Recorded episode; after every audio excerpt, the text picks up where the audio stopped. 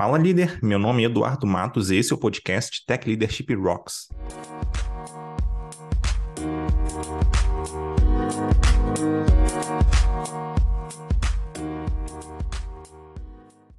Antes de começar, eu queria deixar um recado. Se você é líder na área de tecnologia, Tech Lead, Engineering Manager, Tech Manager, QA Lead, DevOps Lead, etc., então eu quero te convidar a conhecer nossa formação para líderes de tecnologia na Escola Forja. Lá a gente traz uma formação completa passando por assuntos como gestão de pessoas, agilidade, métricas, comunicação, arquitetura e muito mais. São treinamentos com aulas ao vivo, bastante interação com os colegas e conteúdos práticos para você aplicar no seu dia a dia e se destacar na sua empresa.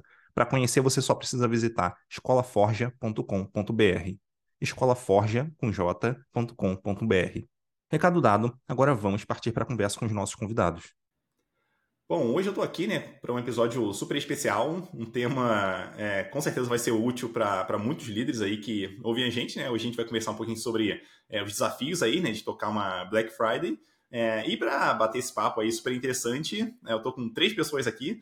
É, a primeira delas é o Matheus Veloni. Ele hoje atua como Staff Software Engineer na Pagarme. Fala aí, Matheus, tudo bem? Opa, e aí, tudo bom? Certo, cara. E aí, galera? Bom, sou o Velone, tô há algum tempo aí já na Pagarme, tô para completar seis anos. É, não sei se todo mundo conhece, mas a gente lida lá com bastante desafio financeiro, uma fintech. Então, a gente lida bastante com regulamentação, pagamento, números no geral. E, pô, vai ser um papo bem legal aí. Falar de Black Friday. Espero agregar. Boa, boa, com certeza. E a gente também está aqui com o Brandon Guedes. Hoje ele é Tech, tech Lead na Whirlpool. Fala aí, Brandon, como é que você tá, cara? Fala Edu, tudo bem? Oi pessoal, meu nome é Brandon, eu sou Tech Leader é, em uma das maiores empresas de eletrodomésticos do mundo. Eu sou coautor de um, de um e-book de como ganhar performance em lojas VTEX.io. Sou líder de comunidade de VTEX, também líder na comunidade da Deco e vai ser um prazer ter essa conversa aqui com vocês. Boa, boa, muito legal. E também, né, terceiro convidado aqui, Silvio Machado. Hoje ele atua como Software Engineering Manager na Via. Fala aí, Silvio, como é que você está? Olá, galera, tudo bom? Sou o Silvio Macedo, estou aqui uh, representando aqui o time da, da, do Grupo Casas Bahia Tecnologia, nesses desafios que a gente tem aqui de Black Friday. Tá? Vai ser um prazer aqui trocar essa ideia com vocês. Boa, boa. Eu errei o nome então, é Silvio Macedo, não é Machado. boa, desculpa aí pelo, pela falha aqui. Bom, é, hoje, como eu comentei ali no começo, né, então o nosso papo é sobre é, Black Friday. E o primeiro ponto que eu queria entender é, de vocês é como que a gente faz para se preparar né, para uma Black Friday. Porque eu, tô assumindo aqui que a gente não vai simplesmente esperar chegar lá para lidar com os problemas que podem acontecer. Né? A gente vai se preparar antes. Eu queria começar aqui, talvez com o Velone, começar com você, Velone. É, como é que a gente faz para se preparar para Black Friday, para não ter problema lá na frente? Cara, boa. Inclusive, até achei legal, porque tá um time bem, bem diferente, assim, né? Tem um. Eu representando, representando a parte entre aspas, back-end da da Black Friday, onde, tipo, pô, a empresa que lida com os pagamentos, né, e tudo mais, e o, o Brandon e o Silvio lidando com, entre aspas, né, claro, o front-end, né, quem tá ali cara a cara com o cliente, tendo que, pô, vender a todo custo e garantir que a, que a conversão vai ser a melhor possível. Mas, cara, assim, Black Friday, pra, pra gente aqui, né, que atua nessa parte back-end, né, da, da Black Friday, é muito sobre, tipo, qual que é o caminho feliz da Black Friday? Qual que é o caminho onde os clientes vão passar mais? Então, ah, é na rota transacional. Então, pô, vamos garantir o maior TPS possível dessa rota e garantir a menor latência possível também, né? Falando bem técnico mesmo. E stress test tenta estudar os picos também. Então, pô, existe um comportamento, né, de picos tipo, de acordo com a hora do dia, com o dia em si, porque durante o final de semana também tem um pouco de volume. E a gente faz esse estudo para entender onde são os maiores picos, tenta dividir um pouco da carga das, das coisas que rodam nos mesmos bancos e tal, para tentar dar uma aliviada, para garantir a menor latência possível, evitar incidente numa Black Friday que seria um caos na Terra. E começa por aí, sabe? Então, tipo, pega a principal rota, no caso a nossa que é transacional, garante vamos fazer de tudo para garantir que ela vai estar tá intacta, que nada vai atrapalhar ela e que a gente vai conseguir entregar uma latência baixa para os clientes. Boa. E, e só para botar todo mundo na mesma página aqui, TPS transações por segundo, é isso? Isso, isso aí. Boa, Número boa. de request né, que aguenta. Legal, legal. Daí, daí, eu queria entender um pouquinho de, de você, Silvio. O seguinte, é, o Velone ele contou um pouquinho aqui, né, sobre é, a parte ali mais de pagamento e tal, mas aí, pensando, vamos dizer assim, mais no, no e-commerce, é, os desafios são, são semelhantes, são diferentes? Como é que funciona? Olha, os desafios aqui, né, quando a gente fala de e-commerce, todo mundo pensa que a gente inicia aqui uma BF somente aqui no segundo semestre, mais próximo ali da data, né? Mas como o Matheus bem disse, a gente já começa com esse planejamento desde ali do primeiro semestre, que é justamente com os nossos testes. Então, a gente já começa ali desde março aqui com a gente, por exemplo, até executando as baterias mensais, depois a gente vai diminuindo ainda mais a granularidade desses testes, é, já ali no primeiro semestre, já mirando o nosso, o nosso alvo ali, nossa volumetria ali de BF para o ano seguinte. Né? Então, por exemplo, aqui na nossa BF23, a gente já começou desde março desse ano a estar tá fazendo essas execuções, só que em paralelo a isso, a gente vai ter ali os nossos produtos, nossos serviços evoluindo, né? Que isso não para, né? Então a gente está melhorando a experiência do cliente, a gente está melhorando cada vez mais os nossos serviços e a gente acompanhando isso nos testes e garantindo aqui, né? Para que a gente mantenha ali uma ótima estabilidade, para que a gente tenha um alto desempenho, uma performance ali satisfatória aqui nessa data que é o mais importante, que é, que é a data alvo aqui, principalmente para o varejo, né? Então assim, para a gente é fundamental essa data, a gente tem que ter uma alta disponibilidade, a gente precisa garantir ali que a gente vai atender nosso cliente final.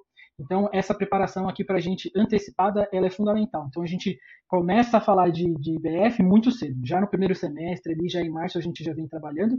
E no decorrer disso, a gente tem grandes datas ali nesse meio termo. Né? Então, a gente tem ali também Dia das Mães, entre outras datas importantes aqui, né?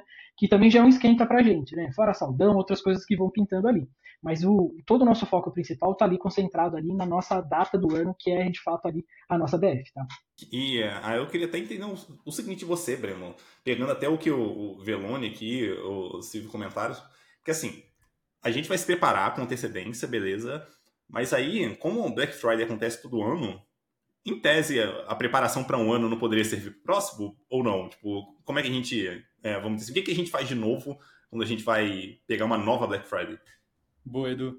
É exatamente assim que acontece, tá? Quando termina uma Black Friday e a gente faz né, o pós-mortem de tudo que aconteceu, é, isso já começa a influenciar em como vai ser a próxima Black Friday.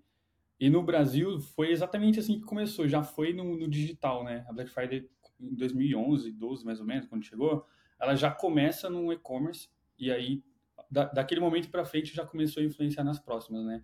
Sempre que a gente discute Black Friday, não tem como assim, sempre vai desaguar em organização e planejamento e começa quando uma termina. Então, quando terminou a Black Friday de 22, que foi super diferente porque casou junto com o momento da Copa, tava, né, duas eram dois grandes eventos acontecendo ao mesmo tempo. É, e aí, a partir daquele momento, eu já estava influenciando para o que vai acontecer para essa Black Friday. Claro que ao decorrer do ano, as coisas vão mudando, os produtos vão evoluindo, a gente vai implementando novas features, realizando correções, mas o planejamento, o que vai ser entregue, qual que é a promessa e até um pouco da sensação de como vai ser a próxima Black Friday, a gente já sabe quando termina o momento que a gente está vivendo ali. E daí quando você, é, imagina assim, né, quando você está implementando ali as melhorias e tal, alguma coisa, vamos dizer assim, acaba não saindo, assim, eu, eu, vamos assumir um cenário bom, vai, tipo, tudo vai funcionar relativamente bem, mas alguma coisa você vai perceber que, pô, talvez tenha um gargalo aqui que a gente não esperava. Aí pro ano seguinte, a gente vai trabalhar talvez mais naquele gargalo ali para garantir que, que aquilo funciona bem. Pode talvez, sei lá, mudar a arquitetura, pode mudar alguma tecnologia, pode, enfim, mudar alguma coisa para funcionar melhor. Imagino que seja algo nessa linha.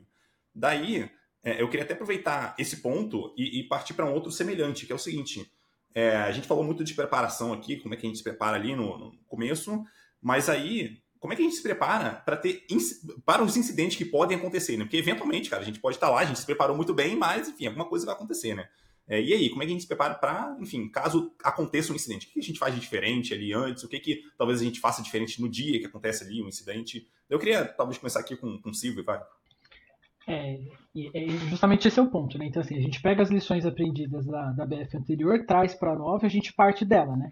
Mas, obviamente, quando a gente aqui está fazendo os nossos ensaios, e por isso que a gente testa bastante, a gente procura meio que antecipar possíveis problemas. Então a gente procura aqui uma resiliência das aplicações, escalabilidade, entre outras coisas, Mas assim, pensando num cenário mais caótico ali, pensando em portal, eu preciso colocar um, um tapume ali na frente ali do e-commerce, por exemplo, para dar essa informação ali para o meu cliente final, enquanto a gente consegue mergear e trabalhar ali nas alternativas, nas correções mais tempestivas possível.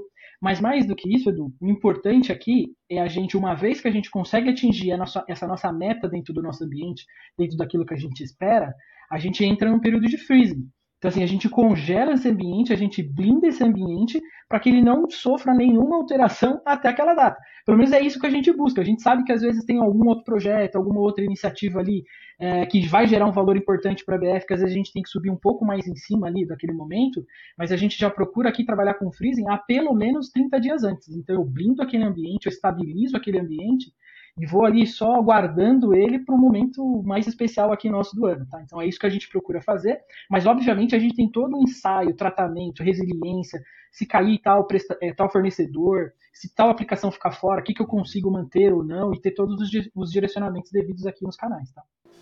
Queria só aleatoriamente fazer um comentário que me veio à cabeça, que esse período pré-Black Friday é é da, sabe aquela imagem que tem um monte de pedra empilhada? Pô, maior stack, não sei o quê. E lá no cantinho tem uma pedra pequenininha sustentando tudo, né?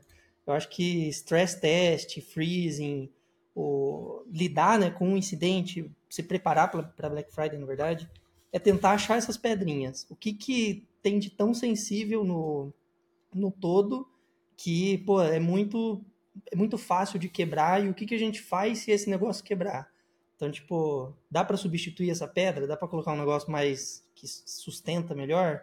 Se não dá, o que, que a gente consegue fazer para, se essa pedrinha cair, pô, se caiu um provedor, no nosso caso lá, né? caiu um provedor de antifraude, vamos migrar para outro, vamos ter um fallback. Então, imagino que no caso dos e-commerce seja algo assim também. Pô, se um provedor de pagamento cair, vira para o outro. Então, identificar nessas pedrinhas pequenas e falar, pô, isso aqui tem que ter um fallback, isso aqui é muito crítico, não está na nossa mão, a gente não controla, não tem confiança. Aí vai uma porrada de critério, né, para encontrar esses caras. É nessa linha que funciona mesmo, Veloni. É, pouco de, de, como o Silvio comentou também, acaba acontecendo aqui.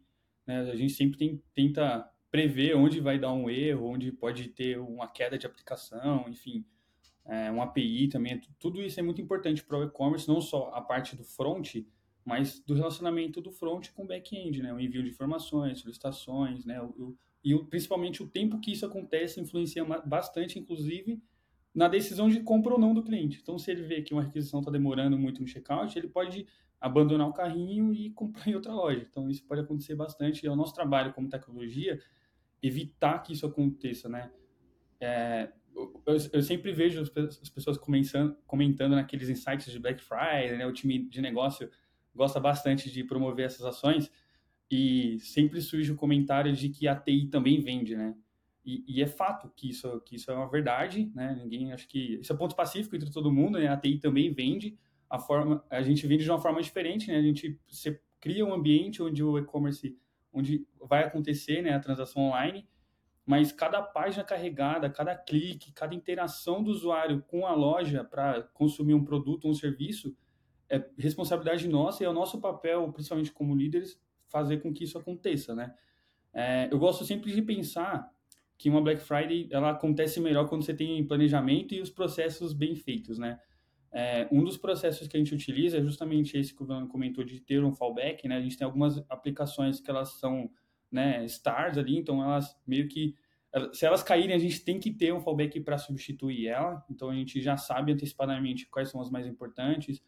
E aí a gente tem um processo que é, acho que ele é chamado de Green Blue é, Deployment ou algo nesse sentido, que é basicamente você ter uma aplicação rodando no ar é, e você ter uma segunda aplicação espelho daquela aplicação que está no ar para quando uma cair você de forma invisível para o usuário, né, substituir pela outra aplicação. Isso garante que ele não perca né, a, a, a compra que ele estava tentando fazer ou algo do tipo, a, a sessão que ele estava navegando no site, que ele não sinta que teve uma troca ali, né, por debaixo dos panos e que ele consiga concluir a compra. Então a gente tem vários processinhos e planejamentos que a gente, como TI, tem que proporcionar para que a coisa aconteça, né? Que, para que o time consiga vender, basicamente. E você fez um comentário bom, que não é só ter o fallback, é garantir que o fallback funciona, né? Hum. Que é a mesma história do backup. Não adianta você ter backup. Você tem que garantir que o backup funciona e que restaurar ele vai ser, sei lá, rápido. Porque não adianta você falar, pô, eu demoro uma hora para virar pro fallback.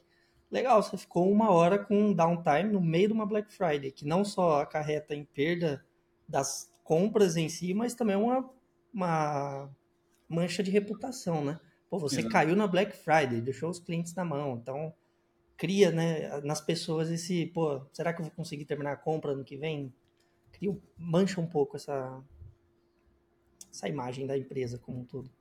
E, e dependendo do fallback, talvez faça até sentido você é, deixar o fallback rodando o tempo inteiro. O que eu quero dizer com isso? Então, se você tem, por exemplo, dois provedores de pagamento, você não vai botar 100% das transações em um e, se der problema você põe no outro. Você vai deixar os dois rodando, sei lá, com 90 10, com 95 5, mas vai deixar o segundo rodando de alguma forma para que você garanta que ele está funcionando e, se necessário, você roteia mais, mais para ele, né? Para garantir que você não vai perder nenhuma transação ali. Então, é a forma, vamos dizer assim, de pegar um provedor quente. Se for mudar de uma vez só e der problema, pô, aí tarde demais.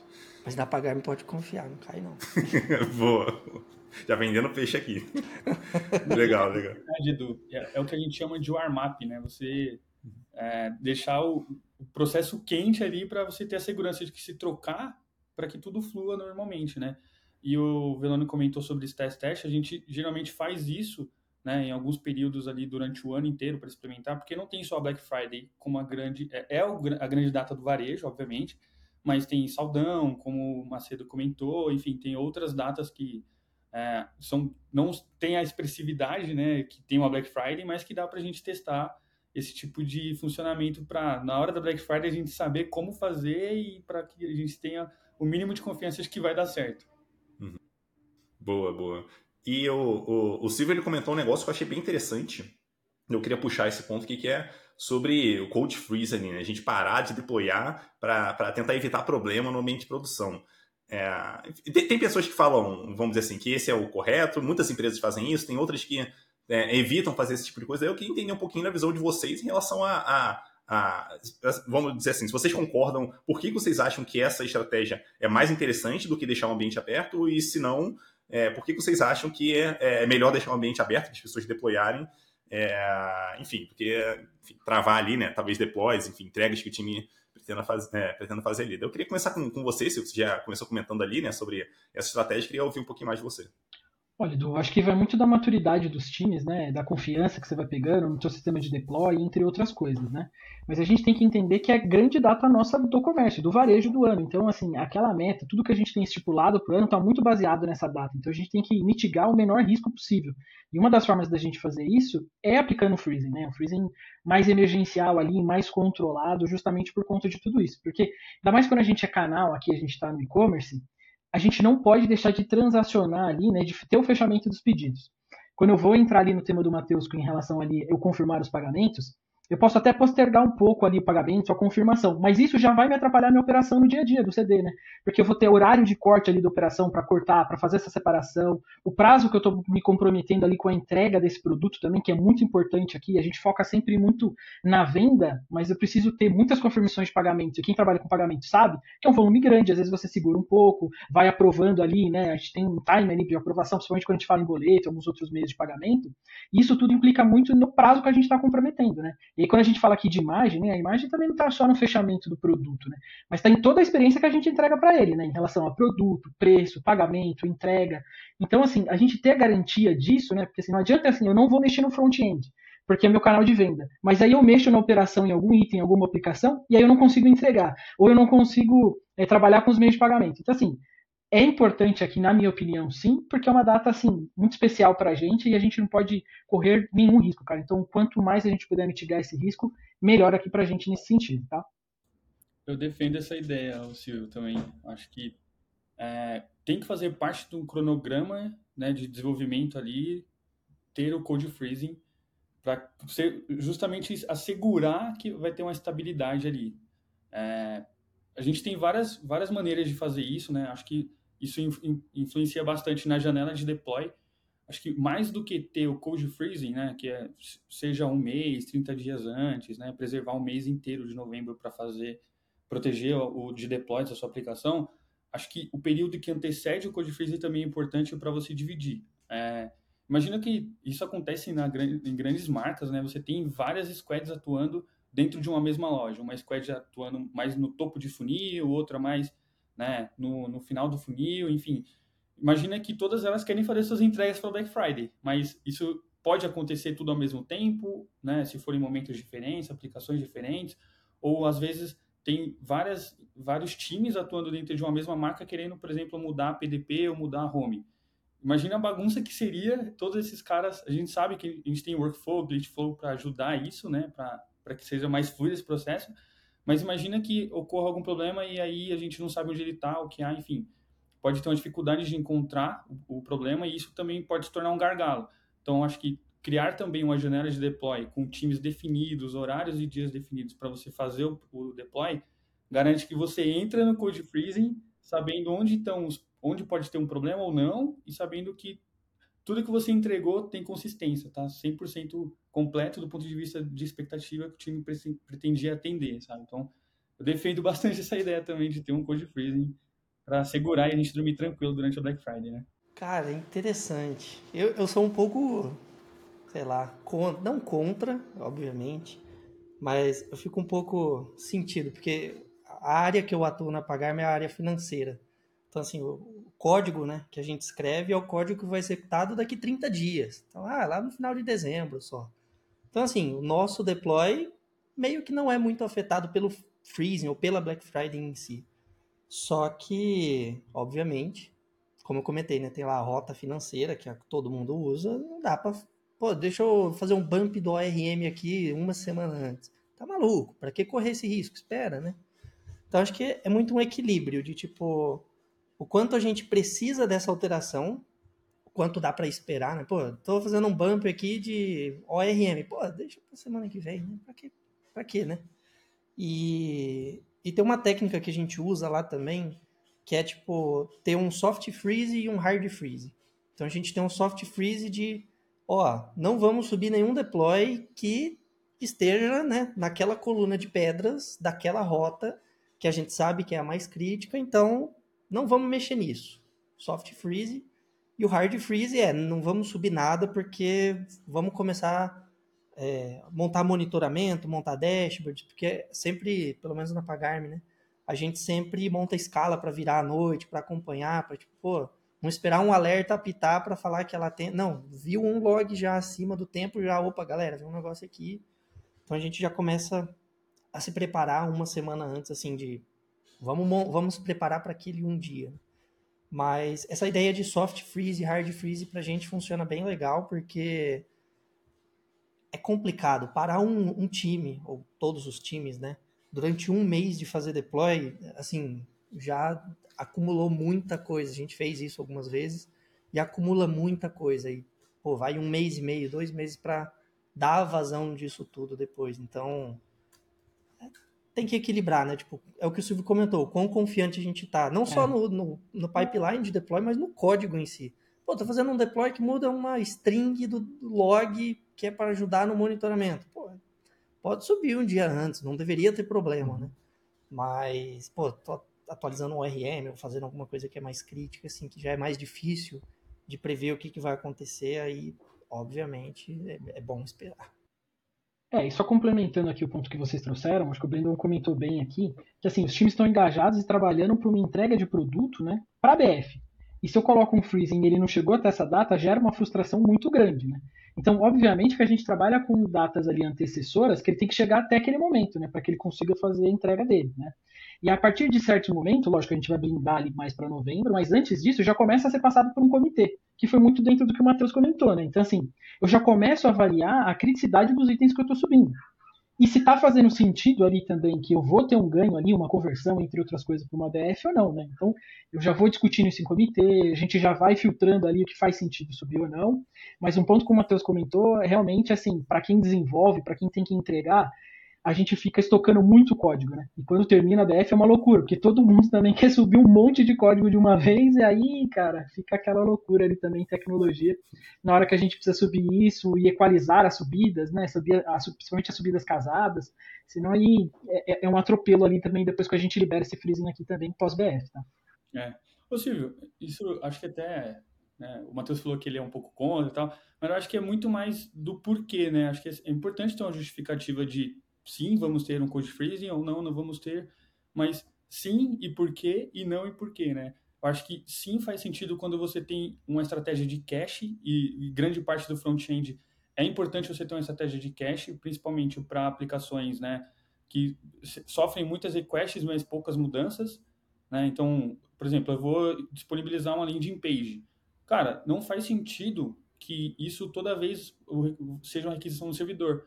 Eu posso deixar isso num, num, num Engine X, por exemplo, e o cara acessa direto dela. Então, faz mais sentido, é, nesse caso, por exemplo, não faria sentido eu ter um code freezing porque eu não tenho uma estratégia de cache adotado. Ou quando eu tenho uma estratégia de cache adotada, e aí eu, eu acabo justificando ter ou não ter, sabe? Acho que é mais nessa linha de o porquê ter ou não ter do que não, não faz sentido ter e aí não adota encanto nenhum, né?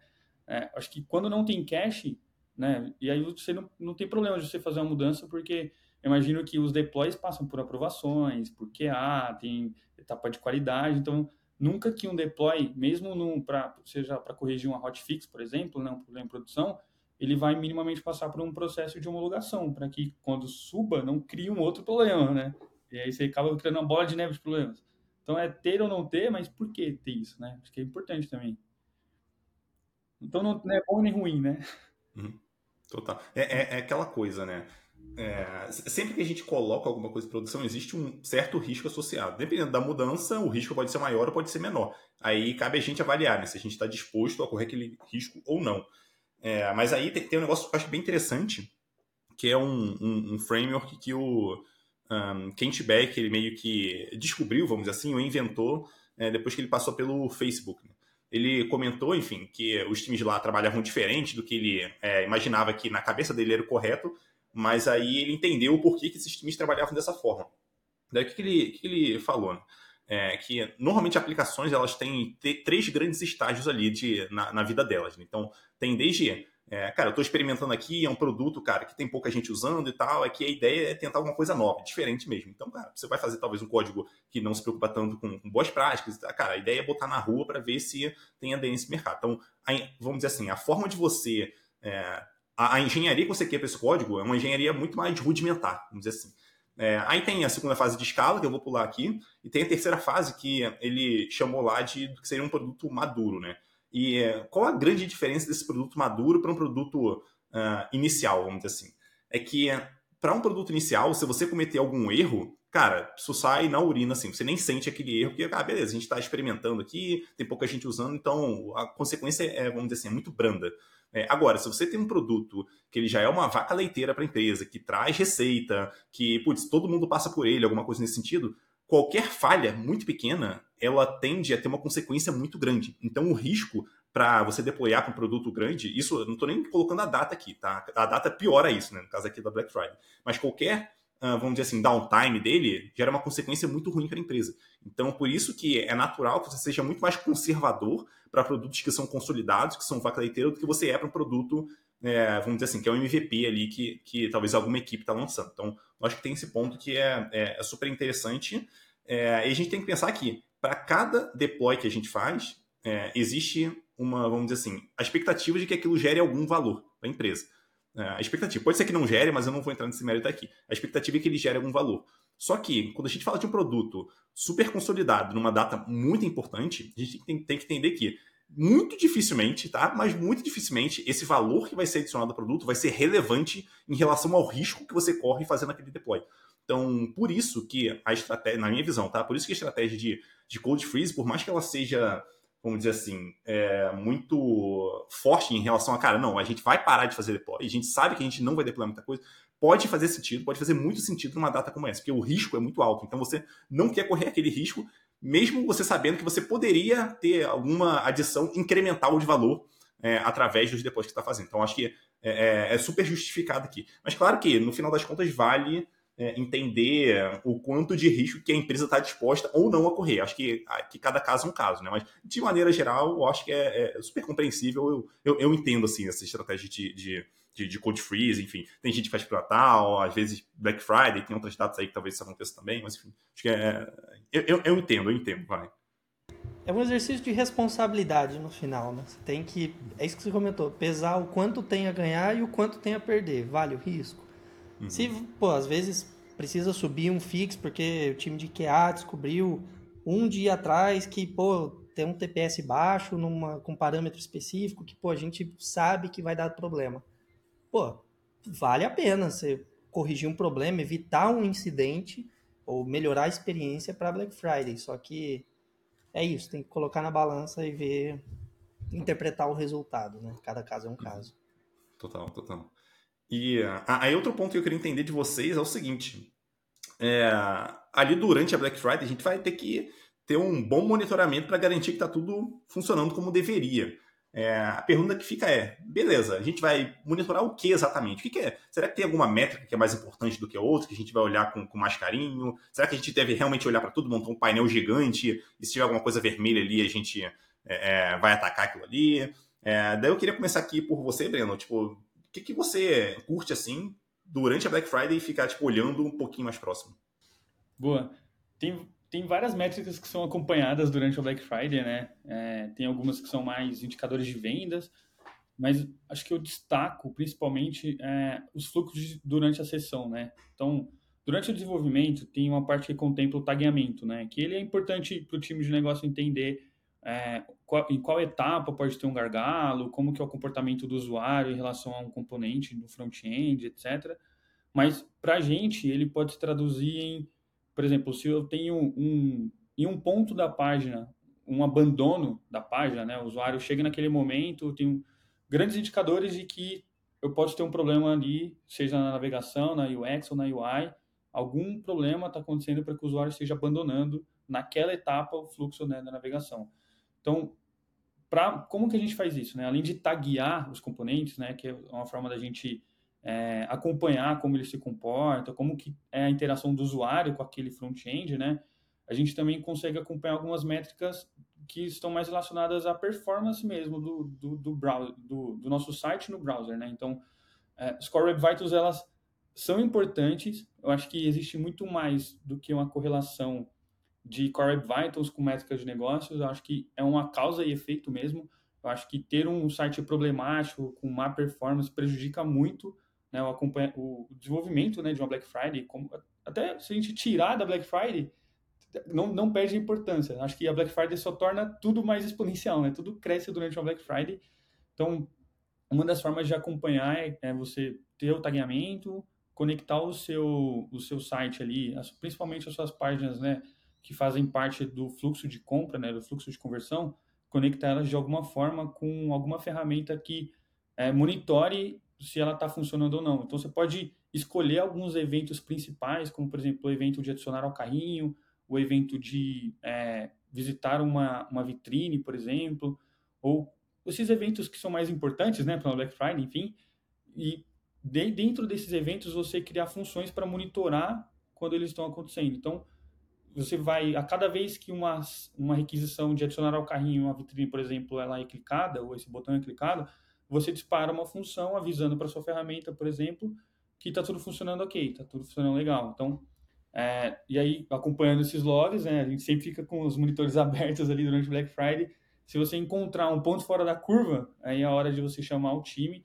E aí eu acho que também o como vai comunicar isso para o time é importante, né? O pessoal gosta de fazer aquelas war rooms e aí pode acabar prejudicando se não for feito da forma correta. Mas só para finalizar o ponto, acho que é, é principalmente tagueamento, e escolher as suas funções principais ali, né? E acompanhar através de alguns eventos que né, ficam, ficam disparando se está funcionando ou não. Então, adicionou ao carrinho, funcionou? Então, disparam ok, funcionou. Ou incrementa o número. Ou quando não funcionar, né, solta um alerta para você dentro de alguma ferramenta. Tem, existem várias ferramentas que podem fazer monitoramento de front-end para fazer isso. Nós escolhemos algumas também já. Acho que o mais importante é saber qual é a etapa principal que você quer monitorar, porque não dá para monitorar todo o seu site mas sabendo as principais etapas e criando eventos para gerar alertas a partir disso, aí te ajuda a tomar decisão depois. Então é mais ou menos assim que eu faria. É, e eu costumo dizer que é muito legal, principalmente quando você está presencialmente ali acompanhando né, o período da virada, onde está todos os serviços, né, todo mundo ali com aquela beta, com aquela preocupação, que parece que você está aguardando o lançamento de um foguete. Né? Então você tem grandes telas com N monitorações e você acompanhando no detalhe todo qualquer serviço. Não dá para a gente deixar o menor serviço de fora, porque esse serviço pode começar a impactar os demais e um problema pequeno pode se tornar um problema grande. Então, quanto antes a gente identificar e mitigar ali, o mais rápido possível, né? Como o Brandon bem falou, lógico, a gente vai estar sempre voltado ali no funil de vendas, você tem sua área comercial que está atuando ali, às vezes observando o concorrente, vendo o que a gente tem de estoque, às vezes manipulando um preço, um produto em determinado momento.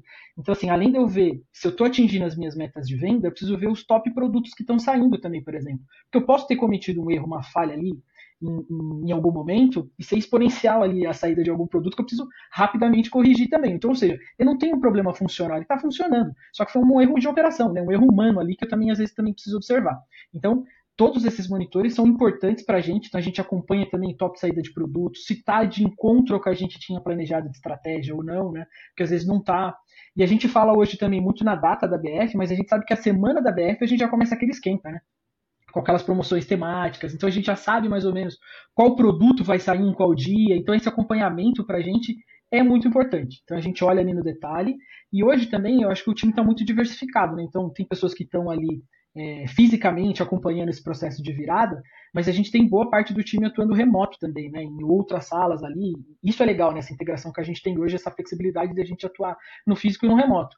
E todo mundo remoto com aquele compromisso, olhando o seu produto, o seu serviço, porque a gente trabalhou o ano inteiro para aquela data, para aquele evento. Então é importante que a gente tenha esse esmero, esse acompanhamento. Então a gente tem um plantão constante ali dos times, né? De fazer esse acompanhamento no dia a dia. Ele é fundamental. E, e parece simples, mas é um processo muito dinâmico, né? Obviamente que quem está no dia fisicamente, você traz também parceiros, você traz é, e você estimula ali né, atividades junto ao time que além da gente controlar, a gente comemorar também as conquistas, né? Se a gente atingiu as metas, tem sorteios, tem premiações, então fica um clima também mais bacana, né? Assim, fica a gente sabe da importância do trabalho, mas a gente tenta deixar ele mais leve possível também, tá? Então isso é muito legal, cara. Mas assim, em termos de painel e monitoração, é tudo, cara, cada detalhe, tá? É importante a gente estar tá observando aqui. É isso aí, entendeu? Complementar, é fazer escala, a galera virar à noite. É, é legal que às vezes a gente se prepara e pô, nossa, vai ser mó legal. E, pô, é mó tédio, não acontece nada, ainda bem, né? Aí, pô, fica lá só vendo os gráficos. Ah, subiu. Ah, não, já voltou. Mas é isso, é monitorar, monitoramento ativo, né? Não esperar uma ligação, esperar um OpsGene, um PagerDuty da vida acionar alguém, mas, tipo, a gente ser bem rápido em agir caso alguma coisa saia do normal, né? E é isso. Ficar olhando pro Datadog a noite inteira. Edu, só para complementar, acho que é uma coisa importante que eu, esqueci na minha fala, mas é, escolher as ferramentas certas também ajudam. A gente já tive várias experiências que a própria ferramenta durante a Black Friday tem o seu pico, né, de, de disparo de eventos, né, de requisições e tudo mais. Então também é importante como você é, a ferramenta que você escolhe para monitorar, né. É, além de integrações para monitorar, por exemplo, o front-end, que a gente usa a API do Lighthouse, é, tem outras ferramentas como o próprio Sentry, que também é bastante usado por quem faz desenvolvimento mobile, vai conhecer essa ferramenta, ela é bastante utilizada para monitoramento de eventos, re renderizações, etc. Acho que envolver também nisso os é, ambientes satélites, né? Então a gente tem um evento que ele é, por exemplo, de adicionar ao carrinho dentro de uma vitrine. Mas se a minha vitrine não está renderizando, né? Se o, eu não estou populando a minha vitrine com os produtos que eu preciso, então, o problema não necessariamente vai estar no adicionar ao carrinho, ele vai estar, por exemplo, no evento satélite, né, que um alimenta o outro, que é o de gerar a minha vitrine, por exemplo. Então, é importante também ter não só as partes importantes, mas o que alimenta aquela parte importante, né? Senão você pode estar tendo um falso positivo, você vai estar olhando para um lado e o fogo vai estar do outro lado. Então, é importante ter também essa visibilidade de contemplar o máximo que você puder, né? Não só a parte mais importante do topo de funil e tudo mais, do, do, funil inteiro, né, de conversão, mas o que alimenta aquilo, né? O que, onde aquilo está apoiado, de onde aquilo consome alguma informação, é importante também ter. Esse pode usar Sentry ou, enfim, Lighthouse, qualquer uma dessas ferramentas, ou criar a sua própria. O mais importante é, de alguma forma, você ter uma ferramenta que te mostre um log que, apontando onde tem um problema. e aí você atua em cima dele, mas é importante você saber onde está o problema. Uhum. E uh, o que eu acho interessante aqui é que normalmente quando a gente fala ali de monitoramento, talvez a primeira coisa que vem à mente é ah, vou monitorar CPU, vou monitorar memória, quantidade de mensagens numa fila, alguma coisa assim, né? Mas, é, na verdade, talvez a, a, a parte mais básica ali para a gente monitorar é justamente é, o que está acontecendo do ponto de vista do negócio. Então, a gente, por exemplo, se eu trabalho com vendas aqui, cara, será que está gerando. A gente está gerando vendas? Será que o volume de vendas está próximo do que a gente imagina que seria o adequado? Será que está caindo rápido demais? Enfim, porque isso pode dar um sinal muito bom do que pode estar acontecendo com a aplicação. Ela está degradando, mas a gente não consegue perceber ainda na aplicação. A gente percebe, vamos dizer assim, na ponta, né? Quando a gente olha para o resultado a partir do ponto de vista é, do, do, usuário, enfim, stakeholder, seja lá quem, quem é o usuário final aí. Acho que isso é um, um ponto bem interessante aqui para trazer. É, daí eu queria até puxar esse ponto aqui, é, perguntar para você, Velone, se né, no caso, vamos dizer assim, de uma processadora de pagamento, se esse tipo de coisa também acontece ou se normalmente vocês olham mais para a parte de, da, da, aplicação em si, o que, que normalmente você é, monitora aí na, na, no caso da Black Friday na, na Pagar? Cara, é assim, no final das contas, a gente quer proporcionar a melhor experiência para o cliente, seja o cliente final que está fazendo a compra, seja o cliente o e-commerce que está vendendo. No nosso caso, o nosso cliente é o e-commerce. Então a gente quer que o e-commerce esteja tendo a melhor experiência possível. Para a gente isso significa latência baixa e não ter erros, né? Então, assim, tem ah, 400 validação, beleza, erro de request, mas não ter 500 ou erros que sejam a nossa culpa, né? Então, assim, essas são as métricas primordiais. A gente não pode não ficar de olho nisso. A gente tem que garantir que a latência está baixa e que não tem erros 500 nem nada estranho acontecendo. Todas as outras métricas, CPU, memória, IOPS do banco, número de, de request na fila, são métricas que geralmente, quando elas mudam, afetam uma dessas métricas na ponta, de latência ou que afeta a experiência do cliente. Porque assim, pô, é, a gente já, já passou por isso algumas vezes. Ah, tem um alerta de CPU que está apitando todo dia, 80% fica 10 minutos 80, depois abaixa. Se a latência continua normal, não é um problema ainda. Talvez seja um sinal de que a gente precisa se atentar, que, porque isso pode acontecer depois, mas isso não é um, um incidente, não é um problema. Então, começa por essas métricas, tipo, o que, que o cliente está sentindo na ponta? O cliente está sentindo atraso? A gente está tendo impacto?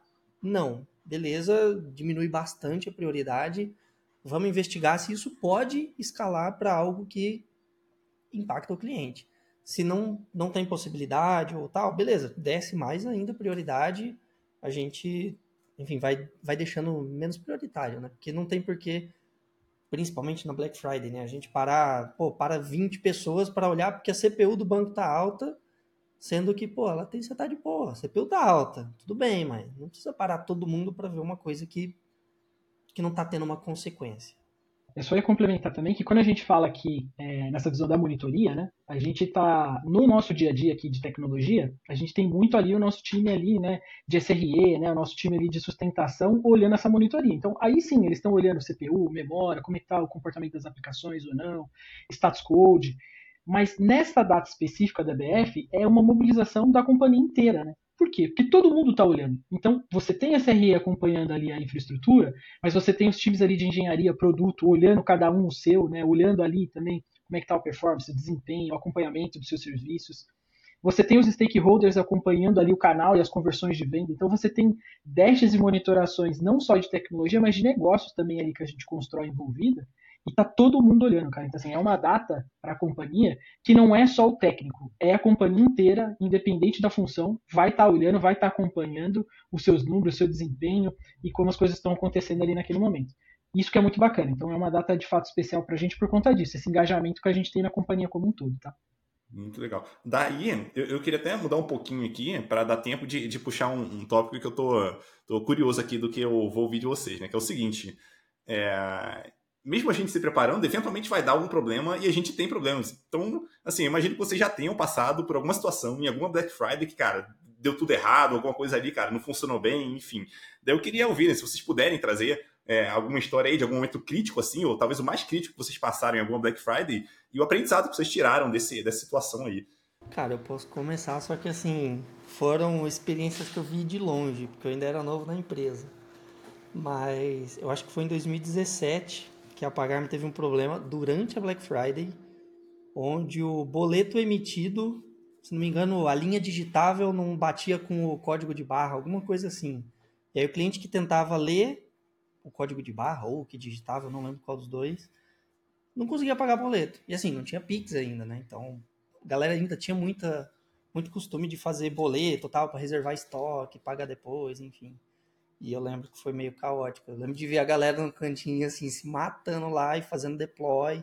E o deploy na época era mó manual, algumas coisas complexas e tal. E, e também de longe eu vi uma outra vez que a que era o provedor de antifraude que a gente usava, caiu. Ele simplesmente, latência subiu absurdo. E aí a galera tava com tava no pipe do time de antifraude já integrar com o outro, só que não tinha dado tempo, não, não sei exatamente porquê. E aí foi meio tipo, é, galera, a tá fora, vamos virar pro, pro que a gente implementou, integrou e vamos torcer para funcionar.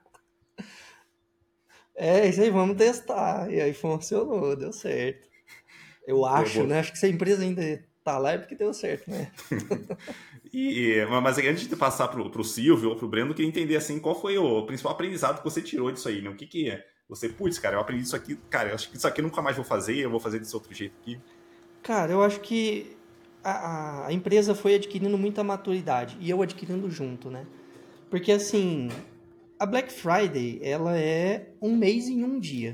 Então, tudo que você espera em um mês vai ter num dia. Então, vai ter 30 vezes mais volume, né? E assim, é muito uma cabeça de tipo, eu não vou me preparar para Black Friday, vou me preparar para ter escalabilidade, porque no final das contas é isso, né? Então, tipo, se a gente tiver escalabilidade, de preferência em todas as pontas, a gente consegue, pô, chegou a Black Friday, três dias, uma semana antes, escala, horizontal, vertical, o que precisar, e é isso aí, e vai dar tudo certo. Obviamente, se não der, a gente se vira na hora. Mas, assim, é, deixa. Eu, eu aprendi que deixou. Não é um exercício de tipo, vou me preparar para Black Friday. É tipo, vou me preparar para pegar o TPS de hoje, que é 80, e vou me preparar para aguentar mil. Como que eu faço para aguentar mil, 10 mil, enfim, pensar grande, sabe? Porque acho que não só a empresa ganha em a gente conseguindo fazer esse trabalho, né, de tipo, pô, aguentar mais, ter mais escalabilidade, como também é um desafio técnico muito interessante, porque não é fácil você multiplicar por 10 a sua vazão. E mas assim, não é impossível. É tecnologia. Tecnologia também, é, também evolui né, com o tempo. E é um exercício interessante da gente, de aprendizado, para mim, foi bastante, de entender, tipo, como, como achar essas pedrinhas pequenas, que são os gargalos da, da, do TPS, de latência, enfim, e conseguir trocar elas, conseguir evoluir elas, para a gente conseguir estar tá sempre evoluindo. E não só para Black Friday, mas, pô, isso daqui dois anos já aconteceu, né? Pô, Black Friday desse ano, beleza, batemos 150 de TPS. Passa dois anos, um dia comum bate 50 de TPS, 150. Então, assim, o que hoje a gente se prepara para Black Friday, daqui dois anos pode ser um dia comum. E a Black Friday vai ser pior ainda, questão de números, né? Vai ser maior, né? Então, assim, não só como se preparar para um dia, mas como se preparar para que esse um dia, que hoje é muito, daqui dois anos, um ano, depende do quanto a empresa cresce, né? Que ela, para a gente conseguir lidar com esse número no dia a dia e falar, nossa, lembra dois anos atrás, ah, a gente maluco, sofrendo para bater 150 e hoje a gente batendo 200, ah, olha só. Acho que ter essa cabeça é muito importante e é muito legal também olhar para trás e falar, nossa, a gente sofria por causa de pouco, hoje a gente é muito mais maduro, muito mais preparado. Então, Acho que essa maturidade muda o jogo. É, eu confesso para vocês que eu tenho um pouco mais de dois anos aqui no varejo, né? Então eu tenho acompanhado aqui é, duas, três aqui Black Fridays, né? Então eu tenho aprendido ainda, costumo dizer que ainda ainda estou ainda na fase de aprendizagem aqui do que a gente tem vivido. Mas obviamente a gente tem um histórico, a gente tem um legado dentro da companhia dessas falhas, desses erros, desses itens que aconteceram. Evidentemente a gente não pode expor muita coisa aqui, tá, Edu? Mas tem muito caso, cara. Tem muito caso ali de períodos até que a gente já ficou com o canal fora, então a gente interromper venda, um período que é crucial para a gente. Então, isso tudo é, traz um aprendizado e até esse cuidado maior, como a gente estava discutindo a questão de ter um freezing ou não, justamente por conta disso, por essas lições aprendidas. E o que a gente tem aprendido do histórico é que muitas vezes o, os nossos principais falhas ali, ou problemas que a gente encontrou, foi de subidas muito tempestivas, assim, muito próximo da data, ou muito próximo do evento, sem um acompanhamento, um teste, uma monitoração devida. Então, por isso que a gente vem aprendendo, vem evoluindo com isso. E eu costumo dizer também que ali hoje para a gente, eu sofri muito com isso, porque o meu skill técnico é mais voltado para a qualidade de software, apesar de ser tech manager ali hoje, né, mas é, é, um, é um skill que eu gosto, né, que eu, de acompanhar e estar tá ali nos testes integrados e tudo mais, e acompanhar as madrugadas. O mais difícil para a gente hoje é conseguir passar nos testes, que foi muito o que o Matheus falou, porque a gente se cobra muito, o volume é muito alto, a régua é muito alta, então os times ali procuram soluções para as aplicações, a gente chegar nessas metas e como a gente executar, né? A gente costuma dizer, cara, passou nos testes, a gente tem visto que na BF a gente não chega é, no número que a gente tem no teste que a gente faz interno, por exemplo. E isso é muito interessante, cara, o quanto que a gente vem se preparando e ganhando experiência a partir disso, tá? Então, é muito bacana ver a nossa evolução, ver a evolução da companhia também nesses ciclos aqui de BF a BF. É, eu gostei muito do que o Veloni falou sobre se você não se prepara, né, para Black Friday, você se prepara para ter escalabilidade, né? E, eu acho que aí é que está a chave mesmo, que pode ser o fator de sucesso para uma Black Friday ou para um evento sazonal que tenha grande expressão, né? É, não foi onde eu trabalho hoje, mas eu já vivi algumas experiências assim bastante bizarras, né? Black Friday é, é, um, é um cenário que pode acontecer de tudo. É um cenário muito fértil, que pode acontecer muita coisa boa e te dar grandes experiências. E isso para o lado profissional agrega bastante, né? Porque você consegue se desenvolver. Eu acho que é, o ferro ele é forjado no fogo, né? Então é, é, ali que você encontra grandes talentos, as pessoas que conseguem manter a calma para poder lidar com um grande problema. Mas é, por incrível que pareça, né?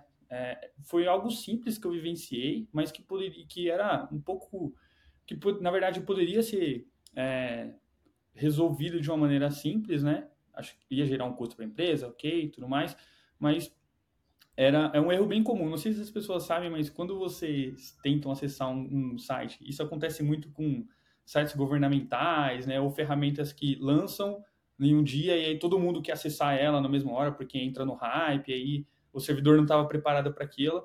Mas esse é o ponto, né? É, no final do dia, ali, os acessos sempre acontecem em uma máquina real, né? A nuvem, por trás da nuvem, né, tem uma máquina de verdade, de verdade né, que ela tem uma capacidade, ela tem suas limitações, seus recursos.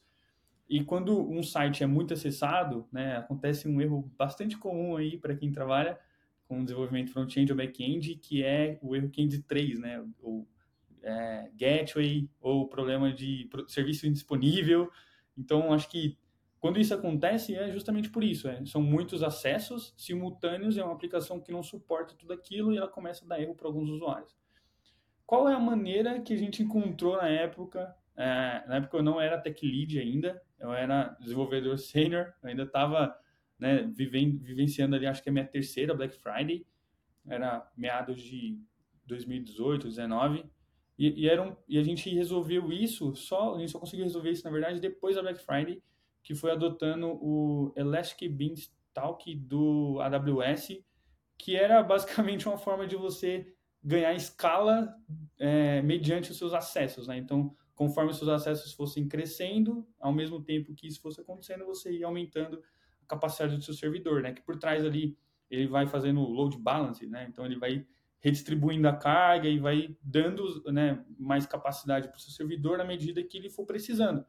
Então isso ajuda não só você a economizar custo, né? Porque você não cria né, um, um próprio um próprio ambiente onde você vai ter um servidor super poderoso pensando na Black Friday e tem que bancar ele o ano inteiro, mas você adota essa ferramenta, adota essa, esse mindset de crescer sob demanda, né? E aí você economiza e evita esse tipo de problema durante grandes picos, né? Porque não só a Black Friday, mas existem outros eventos sazonais que também crescem crescem de, de acesso, né? Faz seu site crescer de acesso simultâneo. E aí pode estar o problema. E aí se você a gente adotou essa é, essa ferramenta e aí a gente conseguiu resolver para os próximos anos. É, então acho que é algo simples, né?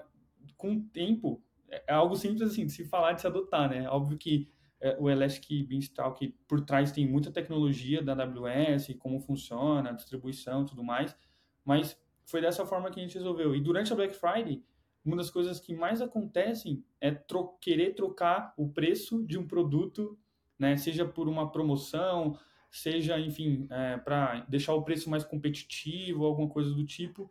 E aí, imagina um cenário que você tá, é, você tem ali um cache, né, que ele está justamente para te ajudar em alguns pontos. Aí você, enfim, precisa que o usuário receba a atualização de preço rápido. Você tem uma aplicação que cresce sob demanda e que consegue funcionar fora da sua estratégia de cache, né, do seu Nginx, por exemplo, ajuda também você a ganhar escala. Então, acho que todo, tudo isso que eu falei, né, ter uma ferramenta, por exemplo, como essa da AWS que eu citei, ou criar uma metodologia onde você consiga ter uma, um lado com cache, um outro lado sem cache, fornecendo para o mesmo site, ajuda você, e aí é deságua no que o, que o Velani falou, ter essa escala para suportar Black Friday. Então foi uma forma que a gente, uma experiência que eu vivi aqui, mas de experiência de Black Friday eu poderia contar várias histórias assim que são das mais bizarras até as mais simples. Algumas que era simplesmente a gente entrar no site, né, no, no, do lado do admin e expurgar o cache para resolver o problema. Acontecia muito disso, da gente trocar um banner, por exemplo, e aí o usuário tá vendo o banner antigo de uma promoção que não está mais no ar, ou de um cupom que o banner informa que não existe mais aquele cupom, e o usuário fica tentando, e aí, cara, como resolver isso? A gente criou um botão que ele expurga o cache. Então, são vivências assim que parecem simples, né? Mas geram um problemão durante a Black Friday, né? Tudo é exponencial, acesso, os problemas, é, é um probleminha, parece que é muito maior do que é. E aí, se você não tiver a calma, fica difícil de você passar por isso e resolver, que é o que a gente espera de um time de tecnologia, né? A gente resolve os problemas. Eles vão aparecer, não tem como correr disso, mas que a gente tem que resolver de alguma forma. Só tem que tomar cuidado aí para não limpar todo o cache e todo mundo acessar a aplicação de uma vez só. Exatamente. Aí, a chance de cair é, é grande, né? Aí você mas, duplica o problema. Exatamente, exatamente. É, mas para finalizar aqui, é, eu queria pedir para vocês três, assim, pensa aqui, quem está assistindo ou ouvindo a gente é alguém que vai passar por uma Black Friday ou talvez por algum outro evento ali que seja, vamos dizer assim, mais intenso em, em relação a, a, acesso ali, né, na aplicação que a pessoa mantém. É, qual, qual, se vocês tiverem que dar, tipo, uma dica assim para a pessoa, tipo, um conselho para a pessoa que vai passar por uma situação dessa, tipo, qual conselho que você daria? É, eu acho que seja um time, seja um time técnico, né, um, como é o nosso maior público aqui, né, são líderes em tecnologia, é, acho que não tem como você fugir de apostar em ter um time né, de tecnologia que suporte alto desempenho, né, que consiga atuar de, de forma é, com maior senioridade, digamos assim. Então, imagina que é um momento onde tudo acontece e para que aconteça bem, você tem que ter um time que saiba executar os processos, os métodos da forma correta para a gente ter resultado, né? Então, acho que principalmente o papel de um tech lead, né, apostar no seu time de tecnologia e liderado por um tech lead, é, vai fazer com que os problemas simples, né, sejam resolvidos os problemas complexos né, sejam resolvidos de uma maneira simples para que a gente consiga passar pela Black Friday e aquilo que for desnecessário, aquilo que for que tiver, na verdade, só colocando peso, né, uma carga desnecessária para o navio poder andar, que, ele, que o time saiba tirar aquilo do caminho. É comum que durante uma Black Friday o time de negócio tenha muitas ideias, né? Isso acontece, mas acho que o mais importante é, é principalmente para os e-commerces que estão vi vivendo a primeira Black Friday, ou enfim, para quem está vivendo a primeira experiência de Black Friday em um e-commerce que já viveu outras, por exemplo, o mais importante é, primeiro, faça aquilo que vocês estão se propondo a fazer, seja implementar uma feature, uma integração, consumir uma API, depois vocês vão aprender como fazer aquilo melhor, e aí vocês vão né, fazer do jeito certo, enfim, acho que, por último, vocês vão fazer aquilo com excelência, né, com, com a mão nas costas, acho que e aí vocês vão ganhando experiência com o tempo evoluindo o assunto. Então, acho que para encerrar, seria dessa forma, né? Apostar no seu time de tecnologia, fazer o básico bem feito, feijão com arroz ali, e com o tempo, com a experiência que for adquirindo, fazer as coisas mais avançadas. Mas aí, não, não adianta você ter um super plano de Black Friday se o seu time de tecnologia não vai conseguir fazer aquilo. Então, você pode acabar gerando um problema maior para Black Friday, né? Então, começa com o básico. E aí, depois, conforme a experiência for crescendo, vocês vão conseguindo apostar em coisas maiores também. E aí, já enganchando com o que o Brendo comentou, acho que o, o feijão com arroz da Black Friday é qual é o caminho feliz da sua empresa, né, de onde você trabalha, na Black Friday, onde pega mais, qual é o principal fluxo, ou quais são os principais acessos, as principais páginas, rotas, e tipo, foca nisso. Ah, mas o a página do cliente mudar a senha tá com problema. Não, mas na Black Friday isso provavelmente vai ser menos usado. Vamos garantir que o principal vai estar de pé e que não vai dar problema. Eu acho que se preparar para isso e principalmente conhecer os limites de cada um desses pontos. Então, ah, pô, aí entra a parte do stress test, né? Pô, quantos, sei lá, quantos clientes dando F5 na página de venda vai cair meu back-end? Sabe, acho que conhecer esses limites é importante, porque aí dá para chegar na pessoa de produto, no CEO, enfim, falar, ó, oh, a gente espera para fazer receber mais do que isso daqui de request, ser Black Friday em algum momento? Sim, não. Pô, se sim, então vamos se preparar. Se não, pô, então tá tranquilo. Acho que conhecer os limites previamente, de preferência, faz a gente ficar mais calmo e falar, pô, vai ser uma Black Friday tranquila. Se eu aguento 50 e a Black Friday esperada é 30, tá, tem ainda uma 20 ali de gordura que tá bom, é, dá para dormir tranquilo ou dá para ficar me, me preparar bem para isso, né? Acho que então conhecer os limites da aplicação e fazer o feijão com arroz, qual que é o básico, qual que é o caminho feliz, onde que onde que os clientes vão acessar mais, acho que começando por aí é uma é um bom caminho. Boa. E, e aquela coisa, né? Tipo, se você não souber quais, quais são os limites a priori, talvez você descubra na Black Friday, o que talvez não seja uma, vamos dizer, um momento muito bom para você aprender. E se você não tem como saber, como medir o seu limite, já tem coisa errada. Errada assim, monitoramento. Tem que, a gente tem que conseguir medir essas coisas, porque enfim, a gente tem que dar os, os, o time de produto, né? Precisa desses inputs para entender como a empresa está crescendo, como está sendo a evolução da empresa e tal, e para o time de tecnologia também se preparar previamente para, pô, esse número a gente não aguenta, vamos dobrar nosso parque de máquinas, ou, enfim, qualquer coisa nesse uhum. aspecto. E assim, vou chover um pouco no molhado, mas porque os meninos já falaram bastante aqui sobre o tema, é, mas acho que só complementando ali da gente fazer o básico bem feito ali, o arroz com feijão, né? É, eu acho que na BF, aquele momento, assim, por mais que a gente se planeje, se prepare, ensaia, está ali, né, preparado para aquele momento, é, a gente está mitigando os principais problemas, mas pequenos problemas podem acontecer e às vezes acontecem ali no dia a dia, não tem como, né? A gente só está mitigando isso, tá? É, e aí eu acho que acreditar muito no time, acreditar muito em quem está desenvolvendo ou quem é responsável por cada item, tá? Então, é, é, a gente tem aquela pressão muito grande de resolver o problema mais tempestivamente possível, porque, óbvio, eu estou ali na conversão de venda, eu estou ali naquele momento que eu não posso parar, eu não posso ficar fora, né? Eu preciso atuar rapidamente, tá? Mas ninguém melhor que o especialista daquele produto, ou ninguém melhor do que a pessoa que cuida ali da parte de infraestrutura, entre outros pontos, para pontuar e trazer a solução o mais rápido possível. Porque senão, se você começa a colocar várias pessoas que não entendem o produto, não entendem o contexto, não entendem o serviço para começar a analisar, a tua perca de tempo vai ser muito maior.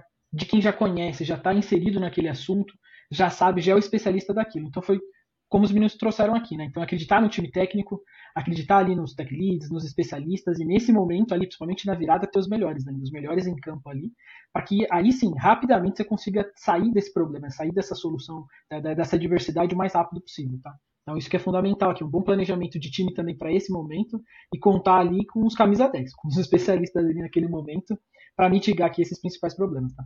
Para finalizar o episódio aqui, muito obrigado, Brendo, muito obrigado, Velônia, Silvia aqui pelo papo. Foi muito legal conversar com vocês, cara. Um abraço e a gente se vê por aí. Até mais. Valeu, galera. Um abraço. Valeu, galera. Valeu, pessoal. Abraço.